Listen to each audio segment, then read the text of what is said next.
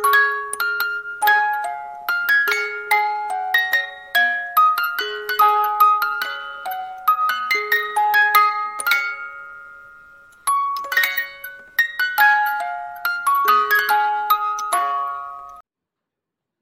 दोस्तों। मैं पूनम, अपनी दोस्त प्रीति के साथ आपका स्वागत करती हूँ एक बार फिर गपशप जंक्शन के हमारे आज के एपिसोड में। जैसे कि पिछले एपिसोड में हमने आपसे कहा था कि हम आपको दो हॉबीज़ के बारे में बताएँगे, जो हमने साथ में डेवलप की। ये दो हॉबीज़ है गार्डनिंग और रीडिंग इनमें से जो रीडिंग हॉबी है, ये हम शादी से पहले कॉलेज में स्कूल्स में भी परसू किया करते थे। हम दोनों को रीडिंग का शौक़ था। लेकिन कुछ लिमिटेशंस के चलते कभी वक्त नहीं मिला, फिर चश्मा लग गया, बैठ के पढ़ना पड़ता है एंड ऑल दैट की वजह से वो पीछे रह गया। और जो दूसरी हॉबी है गार्डनिंग वो तो हमारे लिए जैसे नाइट मेयर था। हम्म। एक पौधा भी कभी हम संभाल नहीं पाए थे। हम्म। तो वो हमने उसको भी रिसर्च के थ्रू सक्सेसफुली अचीव किया। तो हमने सोचा इस सेकेंड एपिसोड में क्यों ना हमारे एक्सपीरियंसेस को और रिसर्च को थोड़ा सा समराइज़ करके आपके साथ शेयर किया जाए। ताकि अगर इन दो हॉबीज़ में से आप कोई हॉबी परसू करना चाहते हैं शुरुआत से तो इससे आपको थोड़ी मदद मिले। हम्म। क्योंकि हम भी लर्निंग स्टेज पर ही है तो ऐसा नहीं कि हमारी कोई एक्सपर्ट एडवाइस है। हम्म, लेकिन जहाँ जहाँ हम फंस रहे थे गिरते पड़ते कभी पौधा मरता था कभी किताब नहीं मिलती थी ये सब करते करते जो हमने ऑलरेडी सीख लिया है वो शायद आपको एटलीस्ट हॉबी स्टार्ट करने में क्या क्या टूल्स यूज़ हो सकते हैं वो पता करने में आपको मदद कर सकता है। हम्म, इसीलिए हम आज हमारा ये एक्सपीरियंस आपके साथ थोड़ा शेयर कर रहे हैं। जैसे हम जनरली अपने दोस्तों के साथ शेयर करते हैं और एक दूसरे से सीखते हैं कुछ ऐसा ही। हम्म, तो पहले हम शुरू करते हैं हमारे टफ़ वाले पार्ट से जो हमारे लिए भी टफ़ था और मैं मानती हूँ कि बहुत सारे लोगों के लिए जो हम्म, टफ़ हो जाता है that is gardening hmm, hmm, और गार्डनिंग के वैसे कई पॉइंट्स हैं। प्रीति हम पहले गार्डनिंग से तुम हमको थोड़ा हम्म। क्योंकि मैं मानती हूँ कि तुम इसमें मुझसे ज़रा ज़्यादा सीनियर हो। मैं आज भी कुछ गार्डनिंग का इशू हो जाता है मैं प्रीति को पहला फ़ोन करती हूँ। हम्म, तो प्रीति तुम पहले स्टार्ट कर दो तो हमको थोड़ा बता दो। हाँ एक्चुअली ये जो गार्डनिंग का हमारा हॉबी हमने डेवलप किया है स्पेशली मैंने तो यूट्यूब से बहुत सीखा और ये जो मैं आपको इन्फॉर्मेशन आज देने जा रही हूँ ये बिल्कुल बेसिक इन्फॉर्मेशन है ये उनके लिए है जिनके घरों में पौधे नहीं हैं जो हम्म। लगाना चाहते हैं या जो लगाते हैं और पौधे बार बार मर जाते हैं। हम्म, जिनको शौक तो है लेकिन कैसे इसको डेवलप किया जाए अ, समझ नहीं आ रहा है तो ये उनके लिए है। सबसे पहले जिन्हें भी पौधे लगाना है वो अपने घर के एरियाज़ को चेक करें कि हम्म। किस एरिया में धूप आती है और किस एरिया में धूप नहीं आती है। हम्म। जैसा कि हम सब जानते हैं कि पौधों के लिए धूप सबसे ज़रूरी एक रिक्वायरमेंट है। और अगर धूप में भी दो टाइप है एक होती है डायरेक्ट सनलाइट मतलब सीधे धूप तेज धूप आपके घर में आती है और एक होता है बहुत उजाला रहता है लेकिन धूप नहीं आती है। हम्म, तो इस आधार पर ही आपको आपके पौधों का चुनाव करना रहेगा। जो पौधे फ्लावर देते हैं उन पौधों को बहुत धूप की ज़रूरत होती है तभी उनकी कलियाँ खिलती है। तो उन पौधों आप चुनाव ही उस आधार पर कीजिए कि आपके घर में अगर धूप आती है तो आप फूलों वाले पौधे लाइए। और। अगर धूप नहीं आती है सिर्फ़ आपकी बालकनीज में या आपके वरांडा में बहुत सनलाइट है हम्म। लेकिन डायरेक्ट धूप नहीं है तब आप शेड लविंग पौधे लीजिए।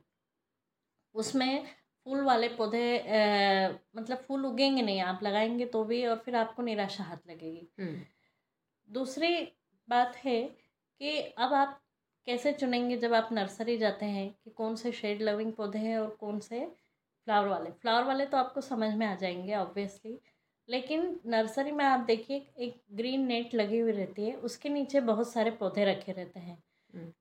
बेसिकली वो पौधे शेड लविंग पौधे हैं या जो सिर्फ़ उजाला चाहते हैं धूप नहीं चाहते हैं। हम्म। और ये पौधे इसको एक और तरह से भी हम आइडेंटिफाई कर सकते हैं जो बहुत तरह तरह के पैटर्न वाली पत्तियों वाले पौधे होते हैं। हम्म। वो पौधे शेड लविंग होते हैं। और जो पौधे फूल वाले हैं वो तो हैं ही धूप वाले पौधे। वो तो धूप वाले ही रहेंगे हमेशा। तो अब उसी आधार पर आप आपके पौधों का चुनाव कीजिए। इसमें कुछ अगर आपको बेसिक नाम जो हमने बहुत सारा रिसर्च किया था तो शेड लविंग प्लांट्स में खास करके होते हैं हमारे money plants snake plant syngonium और प्रीति मुझे जी जी प्लांट हाँ। तो ये दो तीन नाम आप याद रख सकते हैं just hmm. To begin with और ये अ, मतलब बहुत हार्डी प्लांट है मतलब इनको मारना बड़ा मुश्किल है तो आपके हम्म। लिए अच्छा रहेगा कि आप नए नए हॉबी डेवलप कर रहे हैं तो पौधों की सर्वाइवलिटी देख के आपका थोड़ा सा इंतजियाज़म बढ़ेगा आपका हौसला बढ़ेगा। करेक्ट तो धूप में आपको हमको दो चीज़ें याद रखनी है। जहाँ आप अपना पौधा रखेंगे वहाँ डायरेक्ट सनलाइट है तो फ्लावरिंग प्लांट्स रखिए। सिर्फ़ उजाला है लेकिन डायरेक्ट सन धूप नहीं पड़ती है तो फिर शेड लविंग प्लांट्स में से किसी एक को सिलेक्ट कर लीजिए। हमने कुछ नाम भी बताए हैं और जैसे प्रीति ने आइडिया दी है कि जो ग्रीन नेट के अंडर होते हैं उनमें से कोई पौधा आप लेके आ सकते हैं। हम्म। प्रीति दूसरा क्या हमको याद रखना है? दूसरा सबसे ज़रूरी पॉइंट है मिट्टी। हम्म, जब हम नर्सरी जाते हैं तो हमको एक ब्लैक कलर के पॉलीथीन के अंदर पौधा लगा हुआ मिलता है। और वहीं पर अ, हम उसको कई बार रिपोर्ट करवा लेते हैं मतलब हम्म। प्रॉपर गमले में लगवा लेते हैं। लेकिन ऐसा अ, करने से पहले आपको मिट्टी का नॉलेज होना ज़रूरी है। हम्म। तभी आप नर्सरी वाले से कहकर उसके अकॉर्डिंग मिट्टी उसमें डलवाइए। और अ, अगर आपके नर्सरी में आप नहीं करवाना चाहते हैं तो सबसे बेस्ट होगा। मेरी तो ये राय है कि आप घर पर लेके आइए पौधे को और घर पर रिपोर्ट कीजिए। उससे आप बहुत कुछ सीखेंगे भी। हम्म, तो मिट्टी में मेनली होती है चार कंपोनेंट जो गार्डन साइल है वो होती है दूसरा होता है बजरी या रेत हम्म, तीसरा होता है कोकोपीट और हम्म। चौथा होता है किसी भी तरह का ऑर्गेनिक कंपोस्ट वो काउडंग कंपोस्ट हो सकता है वर्मी कंपोस्ट हो सकता है या जो बहुत सारे लोग घरों पर कंपोस्ट बनाते हैं वो हम्म। कंपोस्ट भी हो सकता है हम्म। तो ये चारों के कॉम्बिनेशन से मिट्टी बनती है जो पौधों को प्रॉपर एक ड्रेन पानी डालने पर उसको फ्री फ्लोइंग सॉइल बनाती है। हम्म, उसको न्यूट्रिएंट्स देती है। और इनका स्पेशली मैं बात करूँगी सक्यूलेंट्स जो प्लांट होते हैं। मतलब जिनकी पत्तियाँ मोटी होती है और गुदेदार होती है। जैसे हम्म। एलोवेरा हुआ हम्म, स्नेक प्लांट हुआ। हम्म, इनमें आप कोकोपीट बिल्कुल मत मिलाइए। सिर्फ़ रेत हम्म, गार्डन सॉइल और हम्म। वर्मी कंपोस्ट या जो भी आप कंपोस्ट मिलाना चाहते हैं।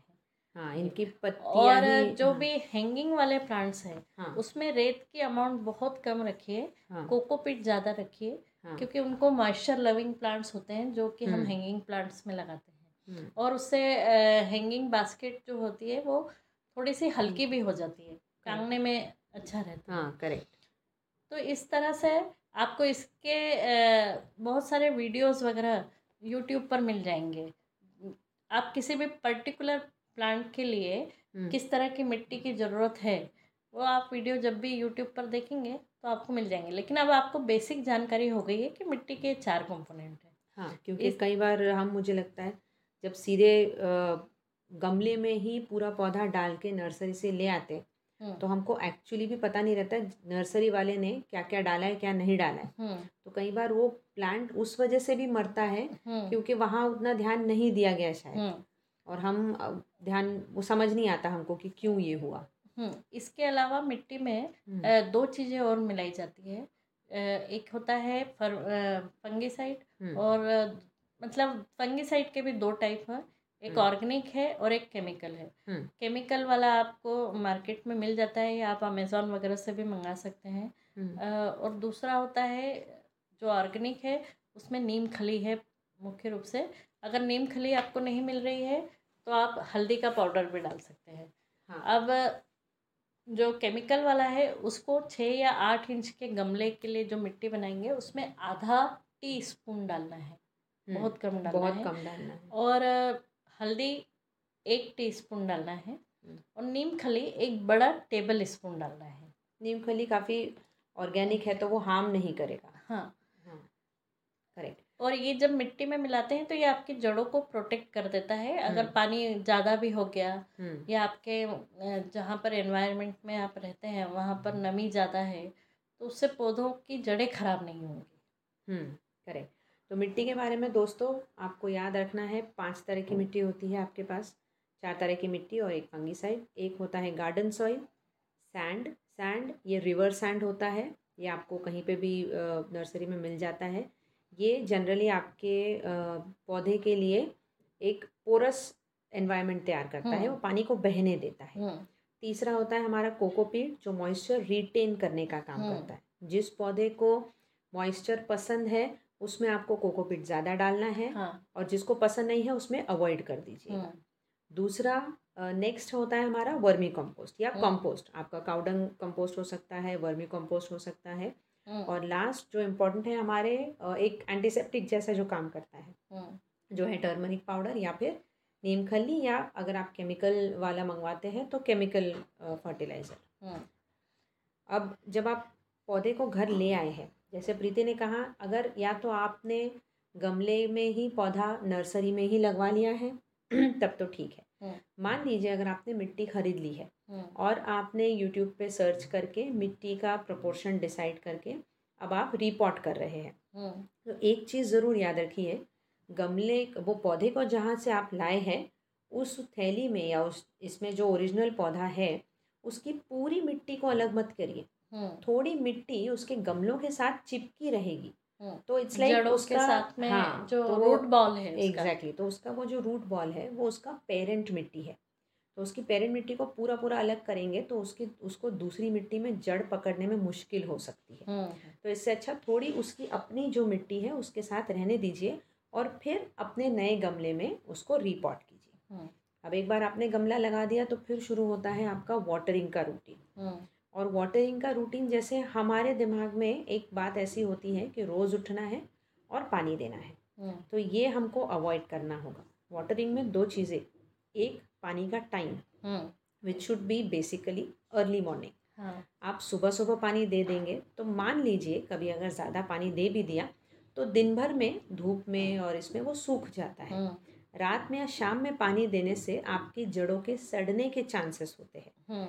ड्राई क्लाइमेट में अगर आप रहते हैं तो आप फिर भी रिस्क लेकर शाम को पानी दे सकते हैं। हम्म। लेकिन अवॉइड करेंगे तो और भी अच्छा है। दूसरा पानी रोज़ देना है कि नहीं? हम्म। अब ऐसा है कि सबसे बेस्ट इंडिकेशन आपको खुद आपके गमले की मिट्टी दे देती है कि हम्म। पानी चाहिए या नहीं चाहिए। तो जब आपके गमले की मिट्टी ऊपर से दो तीन इंच तक सूख गई है आप ड्राई फील कर सकते हो हाथ में मिट्टी लगती नहीं है। हाँ हाथ में मिट्टी चिपकना नहीं चाहिए। चिपकना नहीं चाहिए। तब आप पानी दीजिए। और जनरली पानी आपको कुछ इस तरह से देना है कि जब आपने पानी दिया है तो वो पूरा नीचे से निकल गया धीरे धीरे करके। इसके लिए जब भी रिपोर्ट करें हम्म। तब ये ध्यान रखिए कि गमले में छेद होना चाहिए, चाहिए। और अच्छा बड़ा होना चाहिए और उसके ऊपर जो भी आप पत्थर या स्पेशली जो दिए होते हैं हमारे हम्म। उनको आप तोड़ दीजिए और उसकी ठीकरी रखिए और वो इस तरह से रखिए कि उसमें नीचे थोड़ा सा गैप हो गैप हो जाए। हम ये चाहते हैं कि जिससे पानी बह जाए हम्म। लेकिन मिट्टी दह के निकल नहीं जाए। हम हम्म। सॉइल इरोजन नहीं चाहते हैं हम सिर्फ़ चाहते हैं कि पानी निकल जाए। हम्म। क्योंकि पानी अगर मिट्टी में ज़्यादा हो गया तो वो आपकी जड़ों को सड़ा देगा रूट रॉट कर देगा। हम्म। और दूसरा पानी के साथ साथ पैरेलली एक चीज़ आपको और करनी है वो है गुड़ाई या हम्म, टिलिंग बहुत मिट्टी को हाँ मिट्टी को ऊपर नीचे करना। ये ऊपर नीचे करना इसलिए भी है क्योंकि हम चाहते हैं कि एयर सर्कुलेशन अच्छा रहे मिट्टी में। हम्म, तो ये अंदर तक जब हवा जाएगी तो रूट्स को पानी अब्जॉर्ब करना भी आसान हो जाता है और मिनरल्स अब्जॉर्ब करना भी हम्म, आसान हो जाता है और है। रूट्स थोड़ी सूख भी जाती हैं उनको भी हवा हो। चाहिए। करेक्ट तो जनरली अगर आप टिलिंग करने वाले हैं तो तीन चीज़ें याद रखनी है। एक महीने में कम से कम तीन बार टिलिंग हो जाना चाहिए तो हर दस दिन के अंतराल पे टिलिंग कीजिए। हम्म गुड़ाई कीजिए। दूसरी चीज़ क्योंकि गुड़ाई करनी है तो मिट्टी गीली होगी कोई फ़ायदा नहीं गुड़ाई करने का। तो जिस दिन गुड़ाई करनी है उससे एक दिन या दो दिन पहले से डिपेंडिंग कि आपका यहाँ का क्लाइमेट कैसा है हम्म। कितने दिन में वो पानी सुखा देता है हम्म हम्म, एक दिन दो दिन पहले से पानी देना बंद कर दीजिए। और जब मिट्टी सूख जाए तो गुड़ाई करना आसान भी रहेगा। जनरली साइड से गुड़ाई करना शुरू कीजिए ताकि एकदम से आप जड़ों को हार्म ना करें। किसी हल्के से टूल से गुड़ाई कर दीजिए। और एक्चुअली उसके लिए हम घर में अगर आपके पास स्क्रू ड्राइवर है या फिर जो छुरी काटे का वो होता है कांटे होते हैं या जिसको हम इंग्लिश में फोक भी बोलते हैं हम्म, उससे कीजिए बहुत आसानी से गुड़ाई हो जाती है। हाँ मतलब बड़े टूल्स मिट्टी हाँ। तक आपको नहीं चाहिए वो प्रॉब्लम कर सकते हैं आपको डर लग रहा है तो बेटर है घर की इन छोटी छोटी चीज़ों को आप यूज़ कर सकते हैं। हम्म, और टिलिंग के बाद या गुड़ाई के बाद जैसे अगर आप कल फिर से पानी देने वाले हैं तो आज दोपहर को या उसके बाद गुड़ाई करके छोड़ दीजिए हम्म, ताकि कल पानी देने तक के टाइम तक काफ़ी एयर सर्कुलेशन हो जाएगा। हम्म। और इसके अलावा मेन जो एक और चीज़ होती है पौधों में वो होते हैं उसके मैक्रोन्यूट्रिएंट्स या माइक्रोन्यूट्रिएंट्स एक्चुअली हमने जब मिट्टी बनाई तब हम्म, उसमें हमने ऑलरेडी वर्मी कंपोस्ट या जो भी ऑर्गेनिक कंपोस्ट था वो डाल दिया।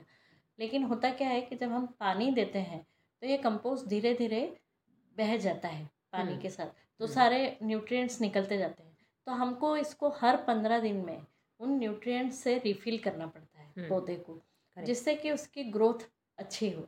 उसके लिए आप ऑर्गेनिक और इनऑर्गेनिक या केमिकल फर्टिलाइज़र दोनों तरह से यूज़ कर सकते हैं।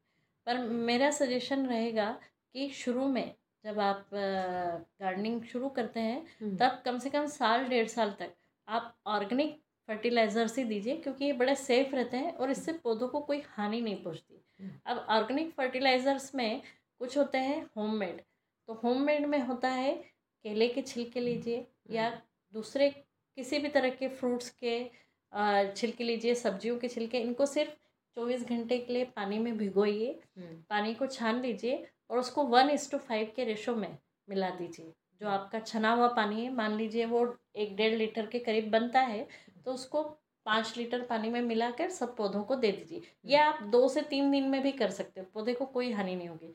इसके अलावा है केले के छिलके भी बहुत अच्छे रिसोर्स हैं हम्म, ऑर्गेनिक उसके फर्टिलाइज़र पोटेशियम भी काफ़ी देता है। केलों के छिलकों को आप भिगोइए और उसका पानी दीजिए। इसके अलावा जो एरियल रूट्स वाले पौधे हैं मनी प्लांट वगैरह इसके लिए आप क्या कर सकते हैं बिल्कुल थोड़ा सा एक पाँच या दस एम के करीब दूध एक लीटर पानी में मिलाकर हम्म। उससे आप स्प्रे कीजिए। हम्म। तो उनकी ग्रोथ बहुत अच्छी होती है। इनफैक्ट मैंने तो ऑब्ज़र्व किया इसकी पत्तियों की चमक भी काफ़ी बढ़ती है प्रति हाँ मनी। प्लांट के हाँ मनी प्लांट के पत्तों की। हाँ। इसका दूसरा होता है केमिकल फर्टिलाइज़र जिसको कि N P K nitrogen phosphorus और पोटेशियम बोलते हैं हम। ये अलग अलग रेशो में मिलता है seventeen seventeen seventeen N P K eighteen eighteen eighteen इस तरह से ट्वेंटी तक मिलता है। लेकिन इसका जो उपयोग करना है तो आपको अच्छे से पहले आप ऑब्ज़र्व कीजिए आपकी पौधों की नीड क्या है। उसी के अनुसार डालिए। स्पेशली अगर आपके पौधे अच्छे दस बारह इंच तक बड़े हो गए हैं अच्छे ग्रो कर गए हैं हम्म, उसके बाद ही इनको एक चम्मच एनपीके को एक लीटर पानी में डाल के और सिर्फ़ छिड़किए। और पहले उसके रिज़ल्ट देखिए, उसके बाद ही जड़ों में डालिए। जब आप थोड़े एक्सपीरियंस्ड हो जाएँगे, उसके बाद ही केमिकल फर्टिलाइज़र यूज़ कीजिए। पहले आप अपने घरेलू जो फर्टिलाइज़र हैं, वो यूज़ कीजिए। फिर बीच बीच में हर पंद्रह दिन में वर्मी कंपोस्ट भी डालिए। और सबसे अच्छा वाला जो मैंने ऑब्ज़र्व किया है ऑर्गेनिक फर्टिलाइज़र है, वो है सीवीड सॉल्यूशन ये वाटर सॉल्युबल फर्टिलाइज़र है। और इसको जब पानी में हम डालते हैं पाँच एम कुछ एक या दो लीटर पानी में डलता है हम्म। उसमें क्वांटिटी लिखी हुई आती है उसके अकॉर्डिंग ही आप डालिए और जस्ट उसको पानी में घोल के पौधों में डालना है उससे पौधों की ग्रोथ भी बहुत अच्छी होती है और किसी तरह की कोई उनको प्रॉब्लम भी भी नहीं होती कि पौधे जल गए या मतलब उनकी जड़ें गल गई ये सब प्रॉब्लम नहीं होती है और ये सीवेड सोल्यूशन आपको किसी भी नर्सरी हाँ। में अवेलेबल है, है मिल हाँ। जाता है बहुत आसानी से। और इनको पौधों पर स्प्रे भी कीजिए आप। इसके अलावा चाय की पत्ती भी है जो हाँ, बहुत अच्छा नाइट्रोजन का सोर्स है। चाय की पत्ती को आप अच्छे से दो तीन बार पानी से धो लीजिए और उसके बाद में उसको सुखा लीजिए। वो डालिए पौधों में। बहुत सारे घरेलू आपको वो मिल जाते हैं। इसके अलावा एक और प्रॉब्लम आती है। वो मेन प्रॉब्लम होती है पेस्ट की। पेस्ट की उसी का तो सबसे ज़्यादा डर हाँ। भी लगता है। छोटे छोटे सफ़ेद कलर के पाउडर ही कुछ पौधों पे दिखते हैं। हम्म, कभी अ, काले काले बिल्कुल छोटे छोटे हम्म। राई के दानों जैसे कीड़े दिखते हैं। आते हैं मैंने हाँ। भी देखा हाँ। तो ये सब पत्तों के नीचे के साइड रहते हैं। हम्म। तो उसके लिए सबसे बेस्ट है कि आप नीम ऑयल लीजिए। वो भी आपको नर्सरी वाले के पास मिल जाता है। और उसका कुछ दो तीन एम एक लीटर पानी में डालना है और एक या दो बूंद हम्म। आपका जो डिश वॉशर का सोप लिक्विड आता है लिक्विड आता है लिक्विड आता है। वो डाल दीजिए अच्छे से बॉटल को हिलाइए और उनको स्प्रे कर दीजिए। ये स्प्रे आपको अधिकतर शाम को चार पाँच बजे के आसपास करना है। हम्म। ये सोपी सॉल्यूशन जब आप पौधों को छिड़कते हैं हम्म स्पेशली पत्तियों के पीछे के साइड हम्म। छिड़क करके रख दीजिए। हम्म। दूसरे दिन अर्ली मॉर्निंग स्प्रे बॉटल में से वापस उनको प्लेन नॉर्मल पानी से धोइए जिससे वो जो हम्म। सोप वाला वो है वो उससे पौधों की पत्तियों को हार्म नहीं हो। हाँ। वो कीड़े तो मर जाएँगे हाँ। लेकिन उनको हार्म नहीं होना चाहिए। हाँ। और ये वीक में दो से तीन बार करिए। हम्म। तो आपके सारे कीड़ों की प्रॉब्लम सॉल्व हो जाएगी।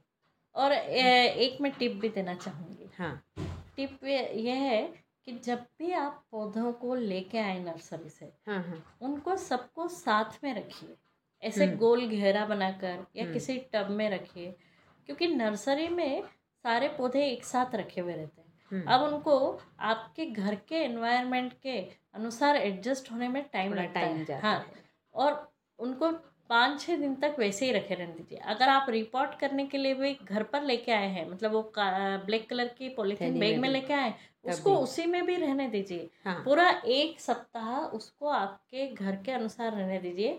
इस बीच में आप उसके लिए जो नेसेसरी सामान है वो वो ले आइए और जो हमने आपको ये सामान बताए हैं ये पाँच सौ रुपये के अंदर बल्कि उससे भी कम में सारा सामान आ जाता है। अच्छे से आधा आधा एक एक किलो के पैक जो आपके छः से सात गमलों को तैयार करने के लिए काफ़ी काफ़ी हो जाता है। तो जो लोग बिगनर्स हैं उनके लिए ये काफ़ी है इतना सामान। हाँ।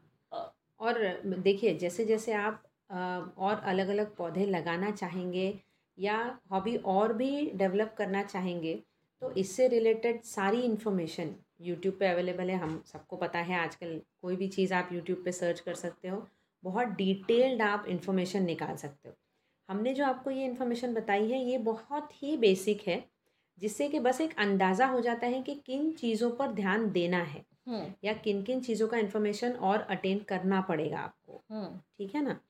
अब हमारा जो दूसरा हॉबी है दैट इज़ रीडिंग ये कोई किसी को सिखाने की चीज़ तो है नहीं। लेकिन आजकल की जो हमारी लाइफस्टाइल हो गई है इसमें ऐसा हो जाता है कि हम काफ़ी बिज़ी है। और या तो स्क्रीन टाइम हमारा इतना बढ़ गया है हम्म। जिसकी वजह से कि आँखों को अब बैठ के पढ़ना हम्म अ, मुश्किल हो जाता है कि हर एक को चश्मे लगे हुए हैं हर एक को कुछ ना कुछ इशू है या फिर वक्त नहीं मिल रहा है हम्म शेड्यूल से और किताब पढ़ना बहुत ही सुकून वाली हॉबी है कि आपको हम्म। बैठना है चैन से शांति से पढ़ना है लेकिन कभी कभी अगर ऐसा लग रहा है कि ये सब कंडीशंस सेटिस्फाई नहीं हो रही सब एक साथ मीट नहीं हो रही है। हम्म तो जैसे हमारे साथ हुआ था कि हमारी लिमिटेशंस एक तो पढ़ने का टाइम नहीं मिल रहा है और हम्म। बाकी लिमिटेशंस है। तो हमें एक बहुत अच्छा रास्ता उसमें से सोल्यूशन मिला वो ये था कि कुछ ऐसे ऐप्स बन रहे हैं हम्म। ऑलरेडी अवेलेबल है प्लेटफॉर्म्स पर जो आपको किताब पढ़ के सुनाते हैं। तो you hmm. Can listen to your audio book hmm और ऑडिबल या स्टोरी टेल या और भी ऐसे ऐप्स अवेलेबल बहुत हैं। सारी ऑडियो बुक्स के ऐप्स अवेलेबल है। इनमें आपको हर तरह की किताबें अवेलेबल है। फिर आप स्टोरीज पढ़ना चाहते हैं फिक्शन पढ़ना चाहते हैं साइंस से रिलेटेड कुछ पढ़ना चाहते हैं नॉलेज रिलेटेड किताबें हैं मोटिवेशन रिलेटेड किताबें हैं सब कुछ अवेलेबल है वहाँ पे। और वो एक लाइब्रेरी की तरह काम करते हैं कि आप एक फ़िक्स्ड अमाउंट भर दीजिए उसमें से आपको फ़िक्स्ड अमाउंट ऑफ़ किताबें मिल जाती है प्लस आप एक्स्ट्रा अगर मान लीजिए आपने किताब ख़त्म कर ली और उसी महीने में आप कुछ एक्स्ट्रा लेना चाहते हैं तो एक बेयर मिनिमम प्राइस पे आपको एक्स्ट्रा की किताबें भी अवेलेबल हो जाती हैं। प्लस इसका एक और एडवांटेज ये भी हो जाता है कि ये किताबें आपको अब वापस नहीं करनी है। एक बार जब आपने किताब डाउनलोड कर ली तो आप छः महीने आठ महीने बाद भी कभी उसको वापस पढ़ना चाहते हो तो किताब आपके पास अवेलेबल हाँ। है। ये बहुत बड़ा फ़ायदा है किताबों का। प्लस मुझे लगता है आज की डेट में सोशल मीडिया पर इतना सब कुछ अवेलेबल है और इसी के साथ साथ कुछ ऐसे ग्रुप्स है जैसे फेसबुक पे इंस्टाग्राम पे या और जगह जो लाइक माइंडेड क्वालिटीज़ को इन्हांस करता है कि आपको अगर एक स्पेसिफिक तरह का हॉबी पसंद है तो आप उस तरह के ग्रुप से जुड़ जाइए वहाँ के डिस्कशन सुनिए और वहाँ से भी आपको काफ़ी इन्फॉर्मेशन मिल जाती है। तो दोस्तों आज हमने जो आपके साथ शेयर किया ये हमारा एक्सपीरियंस था। हो, हो सकता है।